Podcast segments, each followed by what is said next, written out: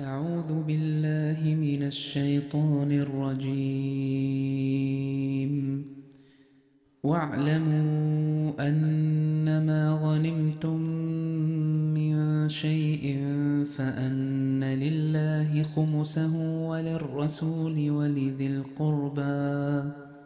ولذي القربى واليتامى والمساكين وابن السبيل إن كنتم آمنتم بالله وما أنزلنا على عبدنا يوم الفرقان يوم التقى الجمعان والله على كل شيء قدير إذ أنتم بالعدوة الدنيا وهم بالعدوة القصوى والركب أسفل منكم ولو تواعدتم لاختلفتم في الميعاد ولكن ليقضي الله أمرا كان مفعولا ليهلك من هلك عن بينه ويحيى من حي عن بينه وإن الله لسميع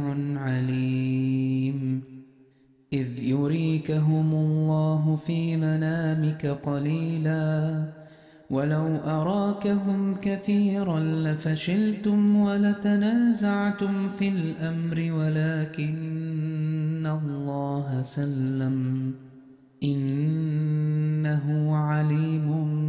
بذات الصدور وإذ يريكموهم إذ التقيتم في أعينكم قليلا ويقللكم في أعينهم ويقللكم في أعينهم ليقضي الله أمرا كان مفعولا وإلى الله ترجع الأمور يا أيها الذين آمنوا إذا لقيتم فئة فاثبتوا واذكروا الله كثيرا لعلكم تفلحون وأطيعوا الله ورسوله ولا تنازعوا فتفشلوا وتذهب ريحكم واصبروا إن الله مع الصابرين يا قلب اذكر أحمدا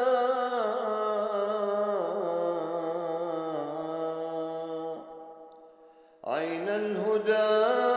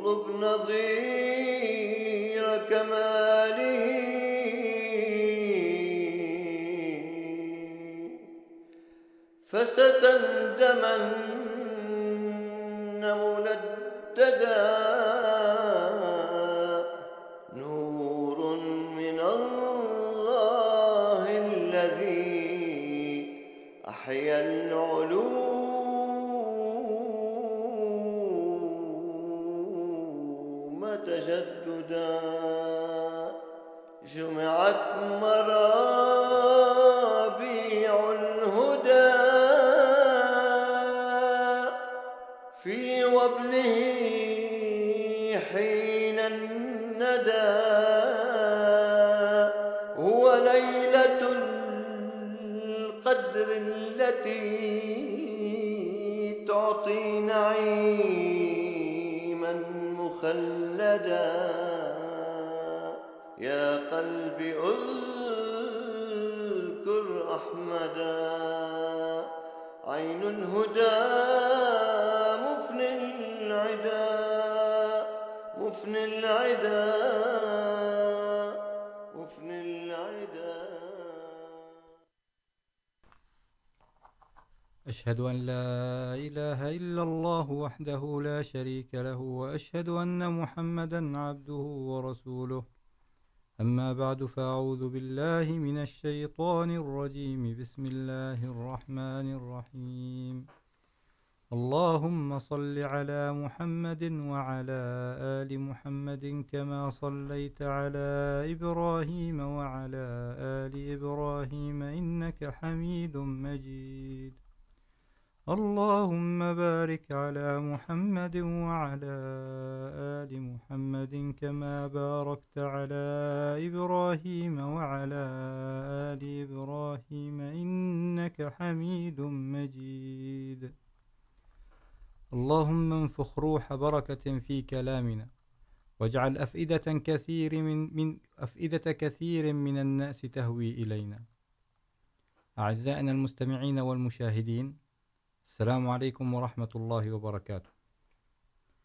يتجدد لقاؤنا الإسبوعي كل يوم سبت الساعة التاسعة بتوقيت تورونتو بالبرنامج الناطق باللغة العربية من إذاعة صوت الإسلام الذي يذاع على مسامعكم من استديوهات الجماعة الإسلامية الأحمدية في كندا. تستمعون إلينا على التردد FM 100.7 وعلى الموقع الإلكتروني voiceofislam.ca وعلى اليوتيوب على قناة الراديو radio أحمدية The Real Voice of Islam. كما يسرنا استقبال اتصالاتكم الهاتفية على الأرقام الآتية. أربعة واحد ستة، أربعة واحد صفر، ستة خمسة اثنان اثنان، والرقم اثنان ثمانية تسعة، ثلاثة صفر أربعة، صفر واحد صفر خمسة. وعلى رقم آخر أيضا ثمانية خمسة خمسة، أربعة واحد صفر، ستة خمسة اثنان اثنان. كما اعتدنا أن نبدأ حلقتنا في كل أسبوع بملخص لخطبة الجمعة التي ألقاها حضرة أمير المؤمنين، حضرة ميرزا مسرور أحمد أيده الله تعالى بنصره العزيز، الخليفة الخامس للمسيح الموعود والمهدي المعهود عليه السلام. بعد التشهد وتلاوة الفاتحة، قال حضرته الصحابة البدريين الذين سأذكرهم هم حضرة الحسين بن الحارث وقد شارك في بدر مع أخويه طفيل وعبيدة، وقد جرح عبيدة في المعركة واستشهد بعدها. الصحابي الثاني هو صفوان بن وهب رضي الله عنه، شارك في بدر ويقال أنه استشهد فيها، وفي رواية أنه رجع إلى مكة بعد بدر وأقام فيها. الصحابي الآخر هو مبشر بن عبد المنذر. شهد بدرا مع أخويه أبي لبابة بن عبد المنذر ورفاعة بن عبد المنذر. وقتل مبشر ببدر شهيدا. قتله أبو ثور. وقيل إنه قتل بخيبر. وقال ابن إسحاق في من قتل ببدر من الأنصار مبشر بن عبد المنذر من بني عمرو بن عوف. وذكر ابن منده أنه قتل ببدر ونزلت فيه وفي أصحابه ولا تقولوا لمن يقتل في سبيل الله أموات. ثم أخرج عن ابن عباس رضي الله عنه في قوله تعالى ولا تقولوا لمن يقتل في سبيل الله أموات. نزلت في من قتل ببدر. عن عبد الله بن مسعود رضي الله عنه في شرح الآية قال أما إذا، أما إنا قد سألنا رسول الله صلى الله عليه وسلم عن ذلك فقال، أرواحهم في جوف طير خضر، لها قناديل معلقة بالعرش، تسرح من الجنة حيث حيث شاءت، ثم تأوي إلى تلك القناديل، فاطلع عليه، إليهم ربهم إطلاعة، فقال هل تشتهون شيئا؟ قالوا أي شيء نشتهي ونحن نسرح من الجنة حيث شئنا. ففعل ذلك بهم ثلاث مرات. فلما رأوا أنهم لن يتركوا من أن يسألوا قالوا يا رب، نريد أن ترد أرواحنا في أجسادنا حتى نقتل في سبيلك مرة أخرى. وهناك الصحابي محرز بن نضلة شارك في بدر رضي الله عنه وأحد.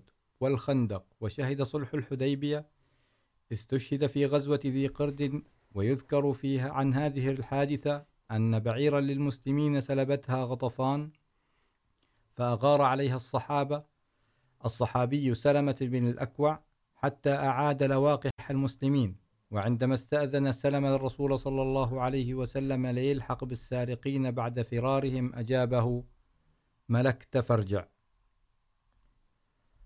وهناك الصحابي صبيط بن سعد بن حرمل من المسلمين الأوائل شارك في بدر وأحد كان يملك روحا طيبة خفيفة رضي الله عنه. بعد ذلك ذكر حضرة أمير المؤمنين نصره الله أن الله تعالى أوحى للمسيح الموعود عليه السلام عدة مرات بكلمات وسع مكانك. في وقت كان يأتي إليه بعض الأشخاص فقط.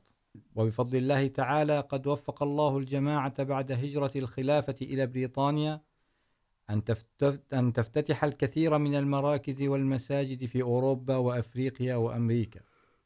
ولقد انتهت الجماعة في بريطانيا بحمد الله من بناء المركز الجديد في إسلام أباد، الذي يحوي مقر الخلافة ومسجد مكاتب، ومكاتب أخرى وبيوت الواقفين وسوف يتم الانتقال إليه في غضون الأيام القليلة القادمة.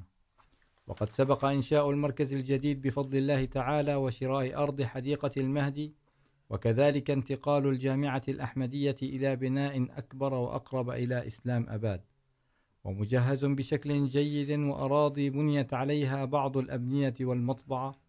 كل ذلك بتقدير إلهي، وليس بخطط بشرية أدعو الله تعالى أن يبارك المكان الجديد وأن يوسع الله أمر تبليغ الإسلام وأن يكون وحي وسع مكانك لا ينطبق على توزيع المكان فقط إنما يكون سببا لتوسيع خطط, خطط تبليغ الإسلام. ندعو الله أن يبارك هذا المشروع بركات كثيرة. آمين. أعزائنا المستمعين والمشاهدين إن موضوع حلقتنا لهذا اليوم هو صندوق التحريك الجديد. ضيفنا في هذه الحلقة الأستاذ المبشر مصلح الدين شنبور. السلام عليكم ورحمة الله وبركاته. وعليكم السلام ورحمة الله وبركاته. أستاذ مصلح نحن نعرف أن حضرة المسيح الموعود عليه السلام قد أقام نظام الوصية وكتب كتابا عن موضوع الوصية. والذي من خلاله يضحي الأحمديون بتضحيات مالية عظيمة. وبشكل مستمر قد يكون شهري أو سنوي حسب مدخول الإنسان. في عهد الخليفة الثاني رضي الله عنه أقيم مشروع جديد وسمي بالتحريك الجديد. ما هي أسباب إنشاء هذا المشروع الجديد وما هي أهدافه؟ أشهد أن لا إله إلا الله وحده لا شريك له وأشهد أن محمدا عبده ورسوله. أما بعد، فأعوذ بالله من الشيطان الرجيم. بسم الله الرحمن الرحيم. طبعا، أولا هذا الموضوع، موضوع التحريك الجديد، له علاقة عميقة جدا في تاريخ الجماعة الأحمدية.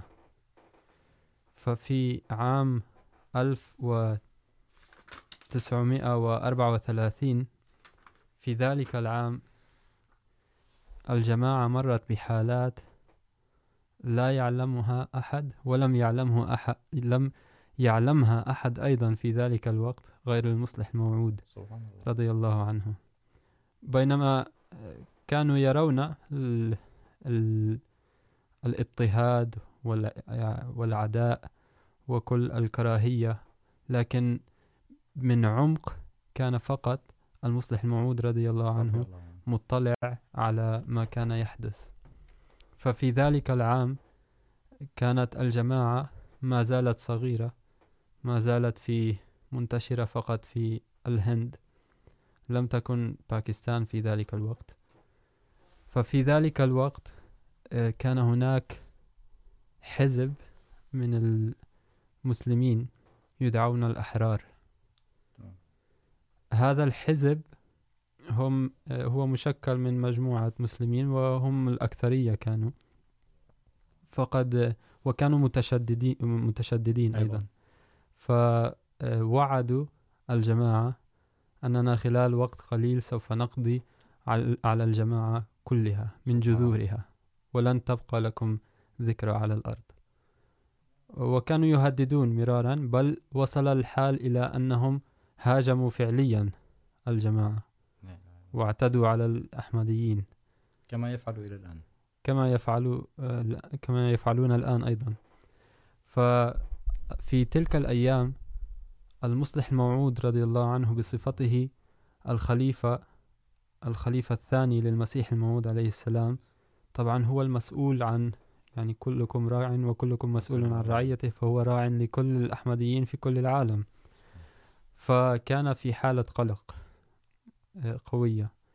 هو بنفسه قال منذ تقريبا عشرين يوم الليل يمر علي الليل وأنا أستلقي على السرير وأفكر في أوضاع الجماعة وماذا سيجري مع الجماعة. فلا يأتيني النوم فأقف وأمشي يمينا وشمالا وأفكر وأتفكر ما الذي سيجري مع الجماعة. فبدأ يدعو في تلك الليالي. يدعو ويدعو كثيرا وأخذ يرى بعض الرؤى فيما الله سينصره به في هذه الحالات. فوعده الله بنصر. أن يعني الأحرار لن ينجحوا، بل الجماعة التي ستنصر. على كل حال، نحن كلنا نعرف أن المصلح الموعود رضي الله عنه هو ابن المسيح الموعود عليه السلام. وكان الخليف المسيح الموعود عليه السلام قد تنبأ عنه أنه سيكون ذهين سيكون ذكي سينصر الإسلام سعد هناك تقريبا ما يزيد عن خمسين عن خمسين صفة وصفه إياها. فبكل ذكاء وبكل حكمة يعني تخيل أن عندما الله أخبره عن مشاريع يجب أن يبدأها. فهو لم يذهب مباشرة ويخبر الناس يعني تخيل لو الله يريك شيئا أن تخبر أصدقائك فيعني سوف ترغب أن تذهب إليهم مباشرة. هو لم يخبر أحد مباشرة. انتظر أسابيع. ولكن في كل أسبوع كان يحضر يهيئ أفراد الجماعة. على سبيل المثال يأتي في الخطبة الأولى يقف أمام الجميع. يقول للجميع الأحمديين الموجودين، كانت خطبات جذابة، كانت صراخ وبكاء الناس يخرج خلال تلك الخطبة.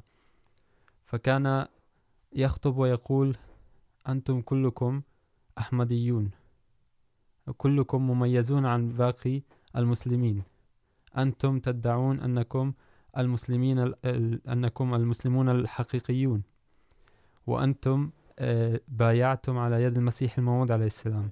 ثم بايعتم على يدي أنكم ستطيعونني في كل أمر. فإني سأخبركم بمشروع ولكن ليس الآن. وسوف أرى كم منكم سيطيعني.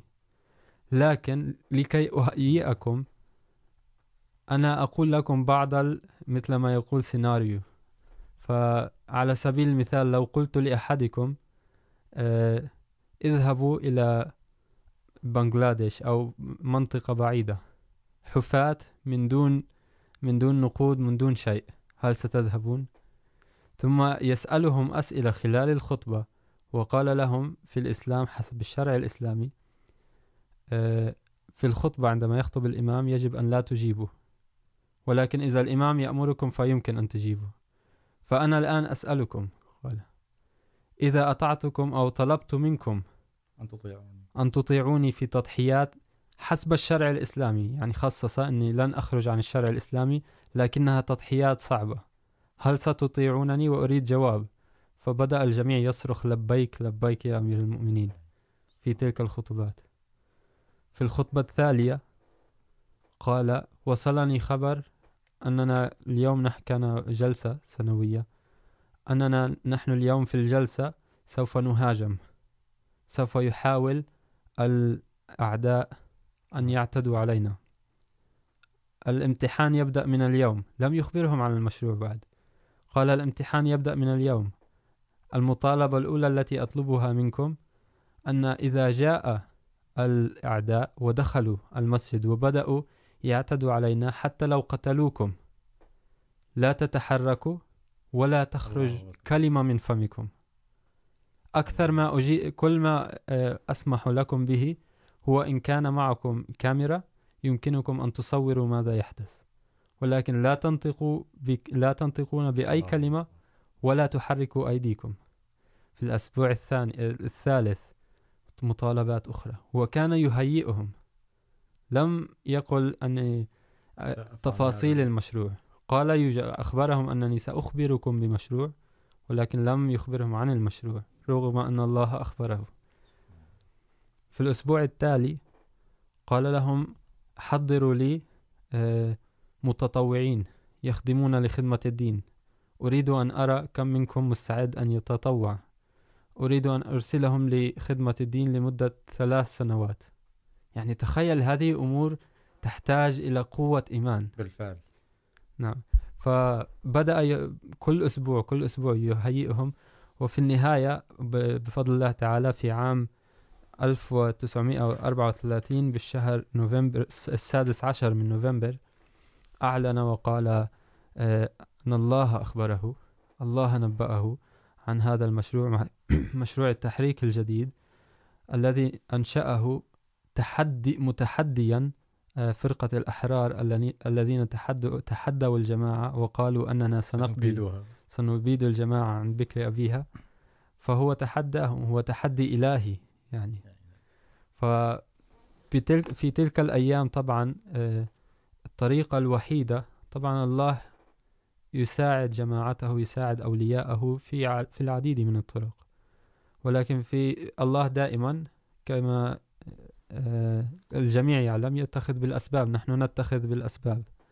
ففي تلك الأيام كان بحاجة ماسة لنشر الإسلام لبقاء الجماعة لتعمير لتعمير مساجد لإنشاء مبشرين مبلغين. كان حاجة ماسة للنقود ولم يكن عند الجماعة نقود بما فيه الكفاية لفعل كل تلك الأمور للحفاظ على الجماعة. هذه المخططات. على هذه المخططات أيضا. فبدأت المطالبات التي كان يذكرها على شكل سيناريو بدأت بالفعل. بشكل جدي. بشكل جدي.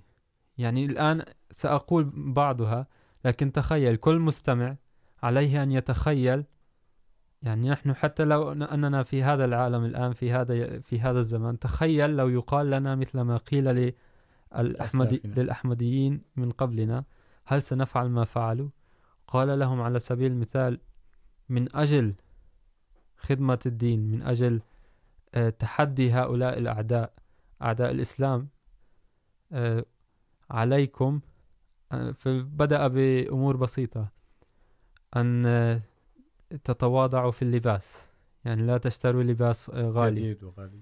في الطعام. لا تأكلوا أكثر. يعني على سبيل المثال لنذكر طعام عربي إذا تطبخ عدس. لا تأكل شيء آخر مع العدس. يعني يحدد لك الطعام. تأكل العدس شوربة العدس مع خبز ورغيف واحد لا أكثر من رغيف. ثم كان في ذلك الوقت أيضا بعض الطلاب الذين في وقت الدراسة أحيانا لي ليخففوا عن أذهانهم الحمل فيذهبون ويشاهدون بعض الأفلام في السينما. قطعها منعها. لا تذهبوا هذه الأموال ستضيع هناك. وما بدأ التلفزيون. والتلفزيون والعديد من الأمور. بدأ يقلص ويخفض من كل هؤلاء الأعمال التي بعض الكثير منها مباح يعني مسموح أن يستعملها ولكن حتى الحلال أيضا نتنازل عنه يعني تل لأجل لوجه الله تعالى. فبدأ رويدا رويدا الأحمديون أيضا بفضل الله تعالى يعني بكل شجاعة أيضا ضحوا. وكما قالوا في الخطبة الأولى لبيك ثبتوا على تلك اللبيك. إلى آخر نفس. ثم قال لهم عندما كان يعطي السيناريو عادة إذا تقول لأي شخص هل أنت مستعد لأن تضحي؟ يعني لبعض الوقت. الأغلب يكون قال ذكر مثال قال إذا كنتم مئة فربما تسعين يكون مستعد. على سبيل المثال إذا أقول لك اذهب إلى بعيد عني بضع بضعة أميال وارجع. ربما تسعون شخص منكم يقول يقول لبيك. لكن إذا أقول لكم أن تفعلوا تضحية بشكل مستمر. يعني إلى إلى الأبد. فربما القليل من يقول لبيك. فقال هذه التضحية أيضا ستستمر. وقال أنا أخاطب كل الأحمديين ليس فقط في الهند، خارج الهند أيضا، أن يستمروا بهذه التضحيات. فباختصار يعني أسباب هذه، هذا المشروع كان نشر الإسلام المحافظة المحافظة على الجماعة الجماعة الإسلامية الأحمدية. تحدي، كان تحدي للأعداء، للأحرار الحزب الأحرار. الذين تحدوا الجماعة وقالوا أننا سنبيدها.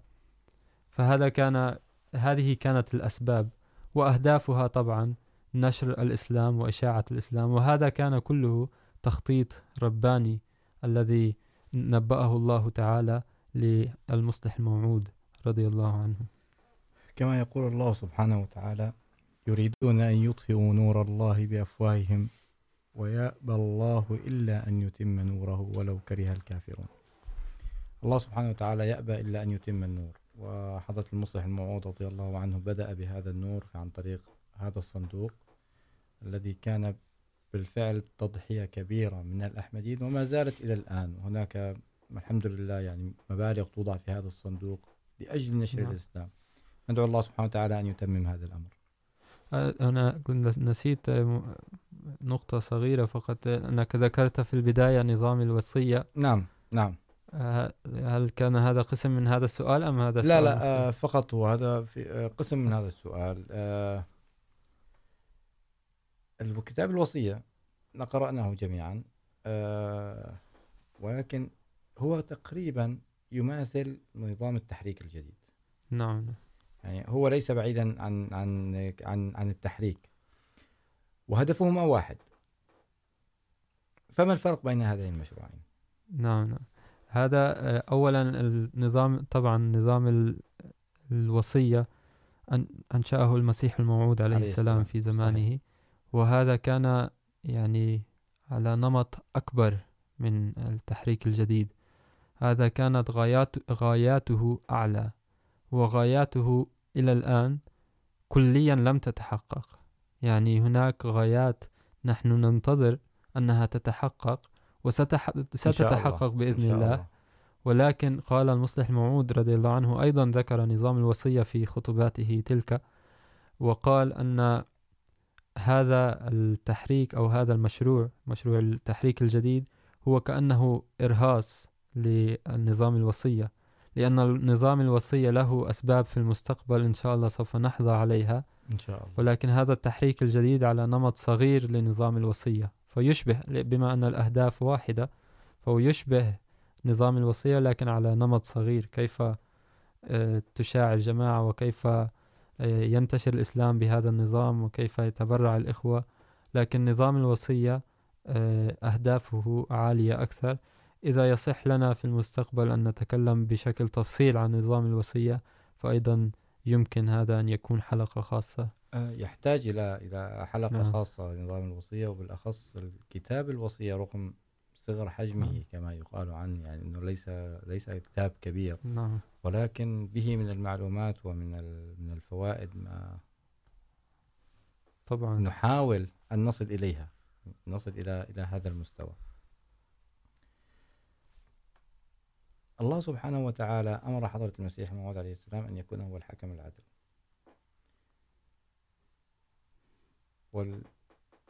المسيح الموعود عليه السلام يتبع شريعة سيدنا محمد صلى الله عليه وسلم الله عليه وكذلك وسلم. جميع الأحمديين فهل هناك ذكر لمثل هذه المشاريع كانت على زمن سيدنا محمد صلى الله عليه وسلم أو ذكرها القرآن الكريم أو سنة محمد صلى الله عليه وسلم تدخلت أو أو بدأت بهكذا مشاريع طبعا هذا أيضا كان من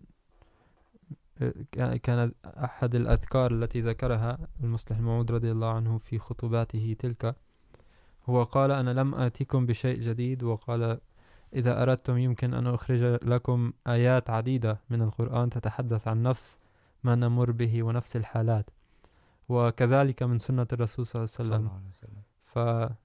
فعندما هوجم الأحمديين هوجم الأحمديون في ذلك الوقت وبعد ذلك عندما طالبهم بالتضحيات أيضا قال لهم إن لواء الأحمدية يهاجم الآن.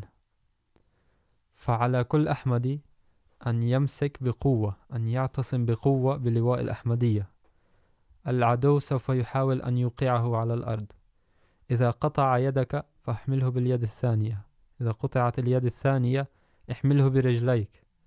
إذا قتلوك فليعينك من بعدك فليبقى اللواء مرتفع فهو كان يصف ليذكرهم أن هذا ما كان يحدث مع صحابة الرسول صلى الله عليه صحيح. وسلم. تمام. أن هذه ليست أن هذا المشروع ليس بمشروع جديد. ثم قال يعني ذكر ما يذكره ما جاء في القرآن الكريم. أعوذ بالله من الشيطان الرجيم. بسم الله الرحمن الرحمن الرحيم. قال يقول الله عز وجل، قل إن كان آباؤكم وأبناؤكم وإخوانكم وأزواجكم وعشيرتكم وأموال اقترفتموها وتجارة تخشون كسادها ومساكن ترضونها أحب إليكم من الله ورسوله وجهاد في سبيله فتربصوا حتى يأتي الله بأمره والله لا يهدي القوم الفاسقين. فقال المصلح الموعود رضي الله عنه قرأ لهم هذه الآية وقال أن هذه الآية تعلن الحرب.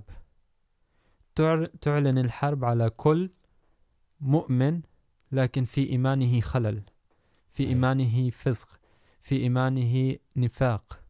فهذه الآية بالنسبة له حرب.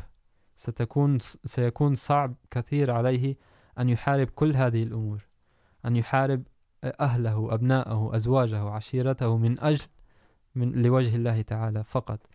وخاصة إذا نظرنا على التحريك الجديد بشكل منطقي في هذه الأيام.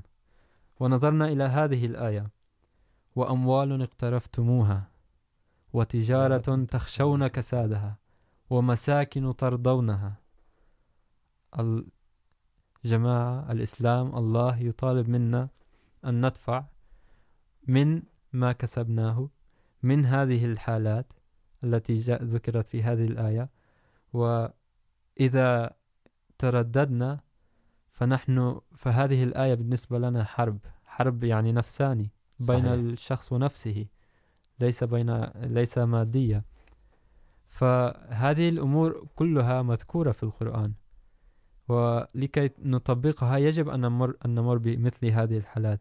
ثم إذا نظرنا إلى أسوة الرسول محمد صلى الله عليه وسلم, كان في العديد من الحالات في حالات مختلفة مراحل مختلفة على سبيل المثال في أواخر سنين الهجرة عندما أرادوا أن يهاجموا غزوة تبوك.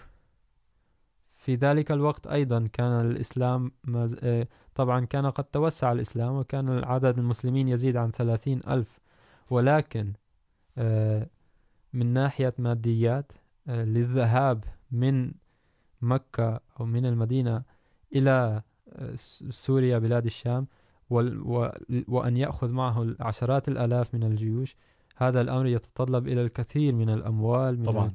من النوق من الجمال من العديد من الأسباب التي يحتاجونها من أجل السفر. والجميع يعرف العديد من الحالات التي مر بها الصحابة الكرام رضوان الله عليهم في تلك الغزوة بشكل خاص. بل في هذه الغزوة حدث الحادث المشهور مع سيدنا أبو بكر عمر بن الخطاب وأبو بكر الصديق رضي الله عنهما عندما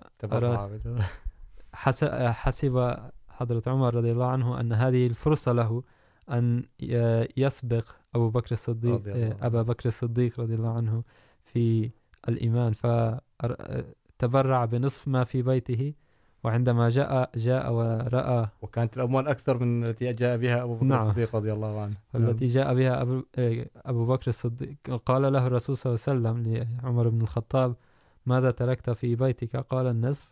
فعندما سأل أبا بكر الصديق رضي الله عنه قال أبو بكر الصديق كل تركت في بيتي الله ورسوله. الله ورسوله. ف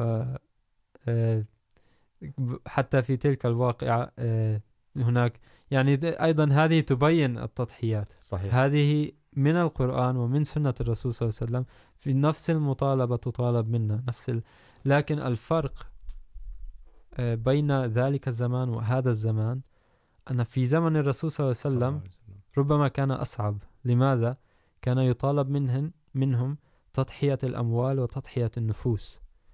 في هذا الزمان طبعا إذا طلب منا تضحية النفوس إن شاء الله الأحمدي الأحمديون لن يقصروا. صحيح. ولكن لم لم يطالب ولا يطالب منا تضحية النفوس في هذه الأيام. فكل ما يطالب يطالب منا هو تضحية الأموال. لذا الضغط كله على ناحية واحدة وهذه حكمة إلهية. الحكمة الإلهية لأن الله يعرف أن الدجال عندما يأتي ويهاجم ال ال هذه الدنيا الدنيا عبر الانترنت عبر ال ال ال الإلكترونيات هذه كلها سوف يسيطر على عقل العقل على العقل أكثر من من الجسد. طبعا. وحتى على المسلمين أيضا. ففي هذه الحالات يصبح الإنسان طماع. وأناني. يصبح التبرع دفع أي شيء في سبيل الله يصبح صعبا ثقيل. لذا الله يأمر، لا عليك أن تدفع زيادة. وهذه الطريقة الوحيدة التي يمكنك أن تتحدى الدجال، فتن الدجال فيها. لذا جاء في سورة الكهف. أعوذ بالله من الشيطان الرجيم. بسم الله الرحمن الرحيم. عندما قالوا قالوا يا ذا القرنين إن يأجوج ومأجوج مفسدون في الأرض. فهل نجعل لك خرجا على أن تجعل بيننا وبينهم سدا؟ قال آتوني زبر الحديد. مكني فيه ربي خير نعم. ما قال ما مكني رب فيه ربي خير فأعينوني بقوة. أجعل بينكم وبينهم ردما آتوني زبر الحديد حتى آتوني زبر الحديد. نعم. هذا ما أردت أن أذكره. أن يأجوج ومأجوج مأجوج كما قال الرسول صلى الله عليه وسلم لا يدان لأحد قتالهما. صحيح. فهذه الآية تفسر لنا وتقول لنا ذا القرنين هو المسيح الموعود عليه السلام. طبعا في تفاسير أخرى هو أيضا الرسول صلى الله عليه وسلم وفي تفاسير أخرى هو أيضا ملك معروف. فالآية هذه هي تشمل الكل تشمل وجدناها نعم. لا يمكن أن نحدد نعم. تفسيرات. فهنا يقولون اجعل لنا حائط اجعل لنا جدار لأننا لا نستطيع أن نقاتل هذه الفتن. لا نستطيع دعنا نتكلم على الأرض الواقع. لا أستطيع أن أمنع بناتي من الفيسبوك. لا أستطيع أن أمنع أبنائي من الخروج إلى أماكن محرمة. لا أستطيع نتكلم عن الأمر الواقع بما تتحدث عنه هذه الآية. فما مكنني فيه ربي. فما مكنني فيه ربي خير. أعينوني. أن المسيح الموعود عليه السلام بنفسه لن يستطيع. أنا بحاجة لكم. لمن؟ لأتباعي. لمن؟ لمن قال أنني بعت نفسي لك. بعت نفسك لي فعليك أن تطيعني. أنا اشتريت الله اشترى من المؤمنين أنفسهم. الله اشترانا فعلينا أن نسمع. والسمع السمع والطاعة في هذا الزمان يعني أمر يحتاج إلى قوة. إلى قوة إيمان. مكنني فيه ربي فأعينوني نعم. بقوة. فقال المسيح الموعود عليه السلام أنا آتوني زبر الحديد يعني أنا أحتاج لأولئك المؤمنين. الذين قلوبهم الذين قلوبهم ذابت وفنت في محبة الله تعالى ليقفوا معي لنتحدى تلك الفتن. فيكون كقوة الحديد. فيكون كقوة الحديد. وشرح هو كما يذوب الحديد في النار هكذا قلوبهم تنمح وتذوب في محبة الله تعالى. فقط في هذا الحال يمكنك أن تعين جماعة المسيح موعود عليه السلام حتى من دون فعل أي شيء أن تكون قدوة فقط. أن تكون قدوة في الطاعة قدوة في العمل قدوة في الإيمان قدوة في الصلاة وتحاول أن تتبع كل ما تؤمر به من قبل الإرشادات إرشادات الخليفة الحالي إرشادات المسيح الموعود عليه السلام. فهذه باختصار يعني التحريك الجديد التحاريك الأخرى المشاريع الأخرى التي أقام المصلح الموعود رضي الله عنه, عنه. كلها تهدف إلى نفس الهدف ولكن على النمط أو إذا نظرنا خارج out of the box مثل ما يقولون في الإنجليزية. خارج الصندوق. خارج الصندوق. فسوف نرى أن لها حكم عميقة جدا تتعلق في زماننا هذا تتعلق في كل ما نمر به في هذه الأيام. صحيح. أه الأخ أه في هناك قصة قصيرة هي هي طويلة ولكن سنذكر كقصة قصيرة. هو سيدنا أبو الدحداح رضي الله عنه. نعم. سيدنا أبو الدحداح رضي الله عنه كان جالسا مع سيدنا محمد صلى الله عليه وسلم عندما جاء خصمان. أحدهما يريد أن يأخذ نخلة من من جاره لأنها كانت تسد عليه السور. فلم يقبل صاحب النخلة أن يبيع النخلة. أراد سيدنا محمد صلى الله عليه وسلم أن يخبره بشيء جميل يعني. فقال له أن هناك يعني ستكون لك نخلة في الجنة ظلها مسافة كذا وكذا. لم يقبل. فعندما سمع سيدنا أبو الدحداح رضي الله عنه بكل بساطة بكل حب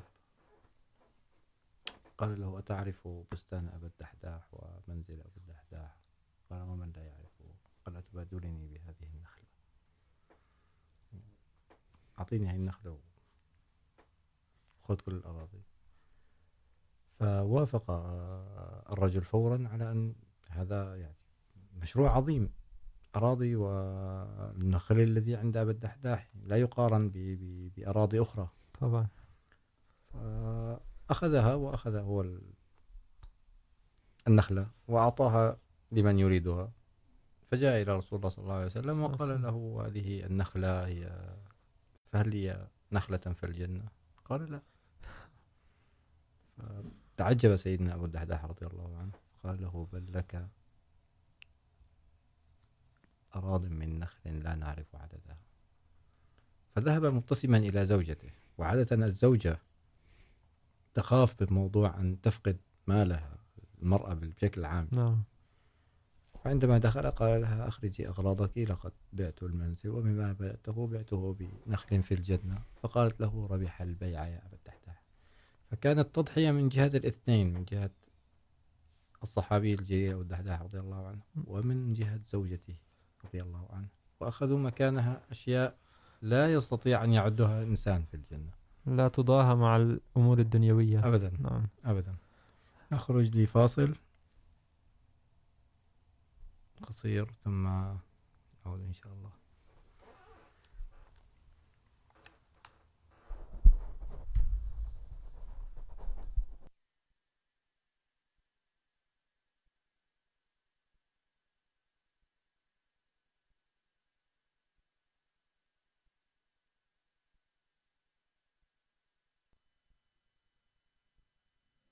إني معكم. إني معكم يا نجباء العرب بالقلب والروح. وإن ربي قد بشرني في العرب.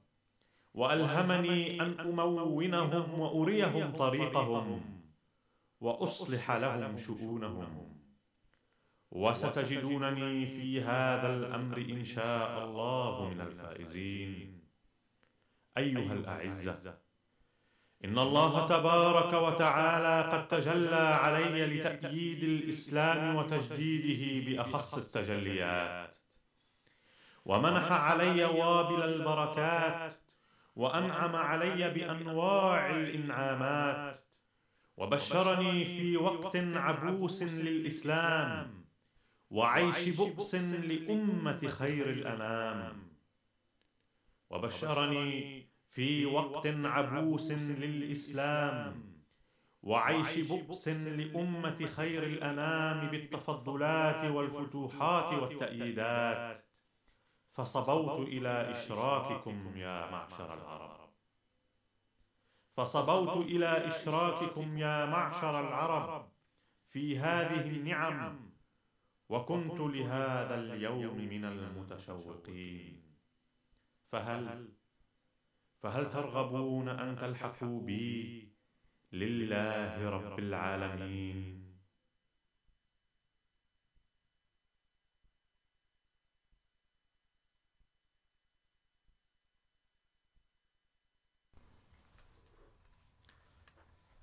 السلام عليكم ورحمة الله وبركاته. عدنا معكم إخواني الكرام مع ضيفنا الأستاذ مصلح الدين شنبور. نذكركم بأن بأنكم تستطيعون أن تستمعون إلينا على التردد FM 100.7 وعلى الموقع الإلكتروني voiceofislam.ca وعلى اليوتيوب على قناة الراديو radio أحمدية The Voice of Islam. كما يسرنا استقبال اتصالاتكم الهاتفية على الأرقام 416 410 6522 أو الرقم 289 304 01 05 وعلى رقم آخر أيضا هو 855 410 6522 أستاذ مصلح نحن تحدثنا عن التحريك الجديد وكيف أنشأه حضرة المصلح الموعود رضي الله عنه والخطوات وما هي أهميته بالنسبة للجماعة الأحمدية. نعم. الآن نحن ندفع بشكل مستقل. مستقل هو الوصية. يدفع الإنسان عشرة بالمئة من دخله سواء الشهري أو السنوي ولكن هو يدفع بشكل مستمر. العشرة بالمئة ضروري أن يدفعها من من شكل شهري ومستمر ودائم منذ دخوله في نظام الوصية. كيف يجري ويطبق التحريك الجديد في هذه الأيام؟ طبعا كما بدأه حضرة المصلح الموعود رضي الله عنه بتضحيات مالية بما أن الحالات الآن وعدد الأحمديين في جميع أنحاء العالم ازداد فيختلف الآن عن ما مضى. ما زال هناك تضحيات طبعا ولكن في هذه المرة التضحيات هنا أنت مخير بأن تعمل تضحية كبيرة أو صغيرة. أما أنك تشارك في التضحيات فهذا محبذ أو نحن نحرض جميع الأحمديين أن يشاركوا في هذه التضحيات ولو بشيء قليل. ففي هذه الأيام بفضل الله تعالى في جميع أنحاء العالم أو في جميع الدول التي فيها أحمدي أحمديون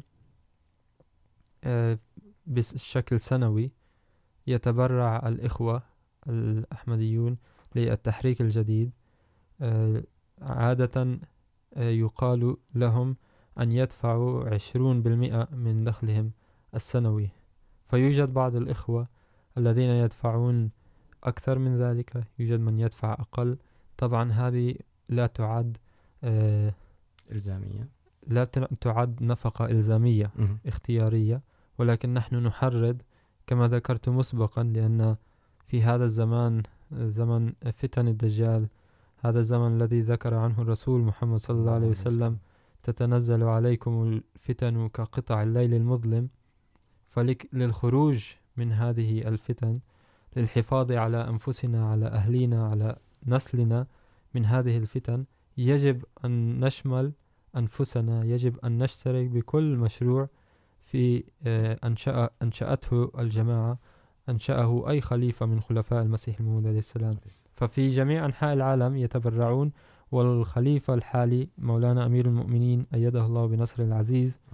يعلن هذا بشكل تحدي يعني للدول من يأتي على مرتبة أولى ثانية وثالثة إلى عشر مراتب. فعلى سبيل المثال يدفعون من كندا عادة تأتي في المرتبة الثالثة أو الرابعة بعد الباكستان. يعني باكستان دائما أول باكستان لأن نشأت فيهم في فبعد ما زالت تلك التضحيات في نسلهم. صحيح. فبعد الباكستان عادة كندا تأتي في المرتبة الثالثة أو الرابعة من ناحية تبرعات التحريك الجديد. وهذا يعني أن ويذكر أيضا الفرق بين هذه السنة والسنة الماضية. فيتبرع الإخوة بشكل أكبر. جماعي. نعم. والكل مسؤول هنالك سكرتير وقف للتحريك الجديد. فهو تكون مسؤوليت مسؤوليته أن يشيع أن يظهر أن يعلن أو يحمس الأفراد الأحمديين في في بلده أن يدفعوا أكثر أن يتحدوا الدول الأخرى وهكذا يعلن مولانا أمير المؤمنين بالسنة مرة عن من مراتب الدول في التحريك في تبرعات التحريك الجديد. كنا في سوريا هو له موعد. يعني ناخذ دائما له موعد صندوق التحريك الجديد صندوق الوقف له مواعيد. محدده متى يجب ان تسدد متى يجب ان توعد. فكانوا في في سوريا كنا نوعد باننا سندفع خلال هذا العام مبلغ كذا. هل ما زال هذا الموجود في كندا نعم. ام يجب ان يلتزم بالعشرين بالمئة؟ عادة نحن نفضل أن يلتزم بالعشرين بالمئة ولكن حسب الحالات. يعني الإسلام هذا هذا الأمر الجميل في الدين الإسلامي. يسر وليس عسر. يسر وليس عسر وقال الله عز وجل ليس عليكم في الدين من حرج. ملة أبيكم إبراهيم.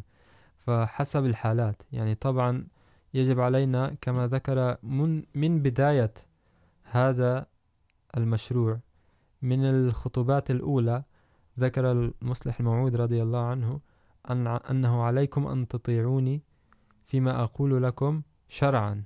إذا أخرج عن الشرع فهذا طبعا الخليفة لا يخرج عن الشرع. أكيد. ولكنه ذكر أنني كل ما أمركم عنه, عنه سيكون عن الشريعة الإسلامية.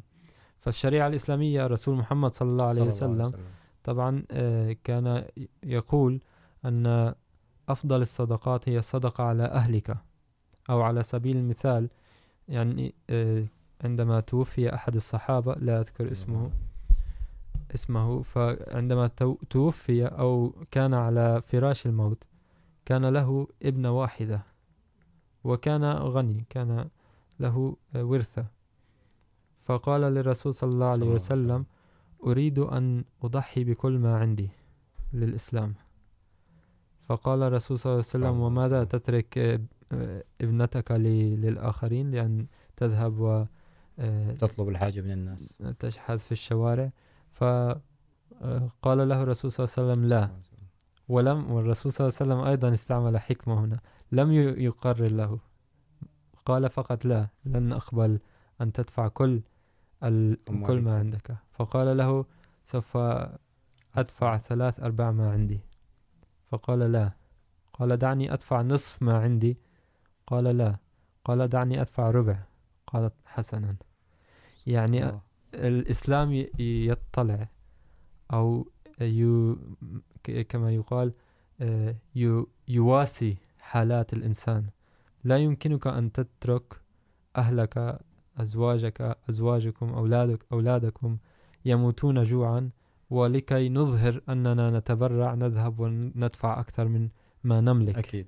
أكيد. فهذا ليس بالشرع الإسلامي لذا إذا وضعنا كل هذه الأمور نصب أعيننا عندما نتبرع أيضا يجب أن نتذكر يجب أن لا يدفعوا ما دام أهلهم يموتون جوعا أكيد أزواجهم. أولادهم. حتى الله سبحانه وتعالى يقول والذين في أموالهم حق معلوم. حق معلوم للسائل والمحروم. طبعا هذه هذه أمور معروفة. يعني لا نخرج عن نطاق الإسلام لا نخرج عن شريعة الإسلام في هذه التبرعات.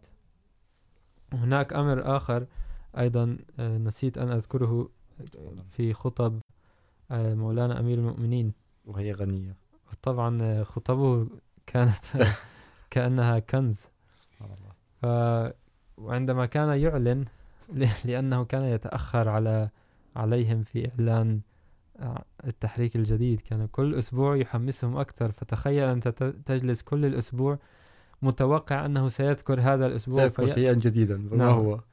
أو سيذكر ذلك الشيء الذي يقول م. عن يتكلم عنه منذ أسابيع.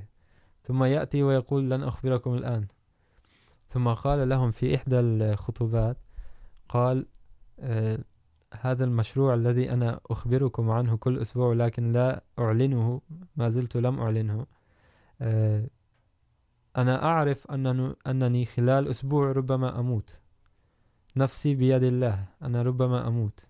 لكن أنا أقول لكم على يقين أن هذا المشروع معي من دوني سوف يتم. الله وعد أنه سينشئه فسوف ينشأ. الله وعد أنه سينجحه فسوف ينجح. الثقة الكاملة معنا بدوننا. فإذا أنا ذهبت خلال أسبوع أنا أقول لكم أنني سأعلن الأسبوع القادم. إذا لا سمح الله مت خلال الأسبوع. من يأتي بعدي سوف ينشئ ينشئه. لأنه سيكمل وعد. هذا المشروع. نعم. لأنه وعد الله. فبما أن الله وعد به سوف يكمل. فمنذ البداية هذه المشاريع كلها مبنية على إشارات ربانية مبنية عن نصر من الله تعالى. نور من الله العظيم الأكبر. نور هذا من نور. والحمد لله نحن نرى هذه الثمار في هذه الأيام. يعني إذا نظرنا إلى نحن تكلمنا عن الأسباب والأهداف ولم نتكلم عن ثمار هذا المشروع. يعني بفضل الله تعالى هنالك الآلاف من المبشرين موزعين في جميع أنحاء العالم. صحيح. هنالك العديد من الكتب التي ترجمت للغات مختلفة ومنها العربية وهنالك الكثير من المساجد التي بنيت. وهي مجهودات عظيمة جدا. نعم. يقوم فيها جميع الأخوة ويشارك فيها كثير من الناس. نعم. حتى وصلت إلى أفريقيا وحتى أن المشايخ الذين يعارضون الجماعة الإسلامية يعترفون يعترفون بأن الجماعة الإسلامية الأحمدية أصبح انتشارها أعظم بكثير مما طبعا. هم يتخيلون. حتى طبعا. النور الذي يريدون أن يطفئوه. طبعا. هو ينتشر وسبحان الله ينتشر بشكل لا يستطيعون أن يجاروه. يعني قبل قبل بضع سنوات إذا كنت تفتح الويكيبيديا على الجوجل وتكتب من أسرع ما هو أسرع دين ينتشر في العالم فكانت ال- ال- النصارى كان دين المسيحية أسرع دين ينتشر ولكن في هذه الأيام بفضل الله تعالى الحمد لله. الجماعة الإسلامية الأحمدية هو أسرع مذهب يكبر في العالم. بفضل الله تعالى وبفضل هذه المشاريع. وبفضل جهود ال- ال- الأخوة الأحمديين بتضحيتهم مع نعم. الله سبحانه وتعالى. ولا يخسر بيع مع الله سبحانه وتعالى. طبعا. وبما. أنكم ذكرتم أفريقيا أيضا بأفريقيا هناك هنالك المستشفيات المدارس والجامعات الأحمدية التي تخرج مبشرين أيضا. فالآن إذا ننظر إلى الفكرة الأساسية أو الأسباب ال- الابتدائية التي بدأ من أجلها بدأ من أجلها التحريك الجديد كان هدفهم القضاء الإبادة إبادة الجماعة الإسلامية الأحمدية الآن إذا أرادوا أن يفعلوا هذا كيف سيكون هذا مست... مستحيلا تقريبا. مستحيلا. وصلنا إخوتنا الكرام إلى نهاية الحلقة اليوم. جزاك الله أحسن الجزاء أخونا المربي المصلح شنبور صاحب. جزاك الله. ندعو الله سبحانه وتعالى أن نستطيع أن نضحي ب... بأكثر ما نستطيعه بأنفسنا وأموالنا لله سبحانه وتعالى. آمين. كان الله معكم جميعا. أستودعكم الله على أمل لقاء بكم في السبت القادم إن شاء الله. السلام عليكم ورحمة الله وبركاته. وعليكم السلام ورحمة الله.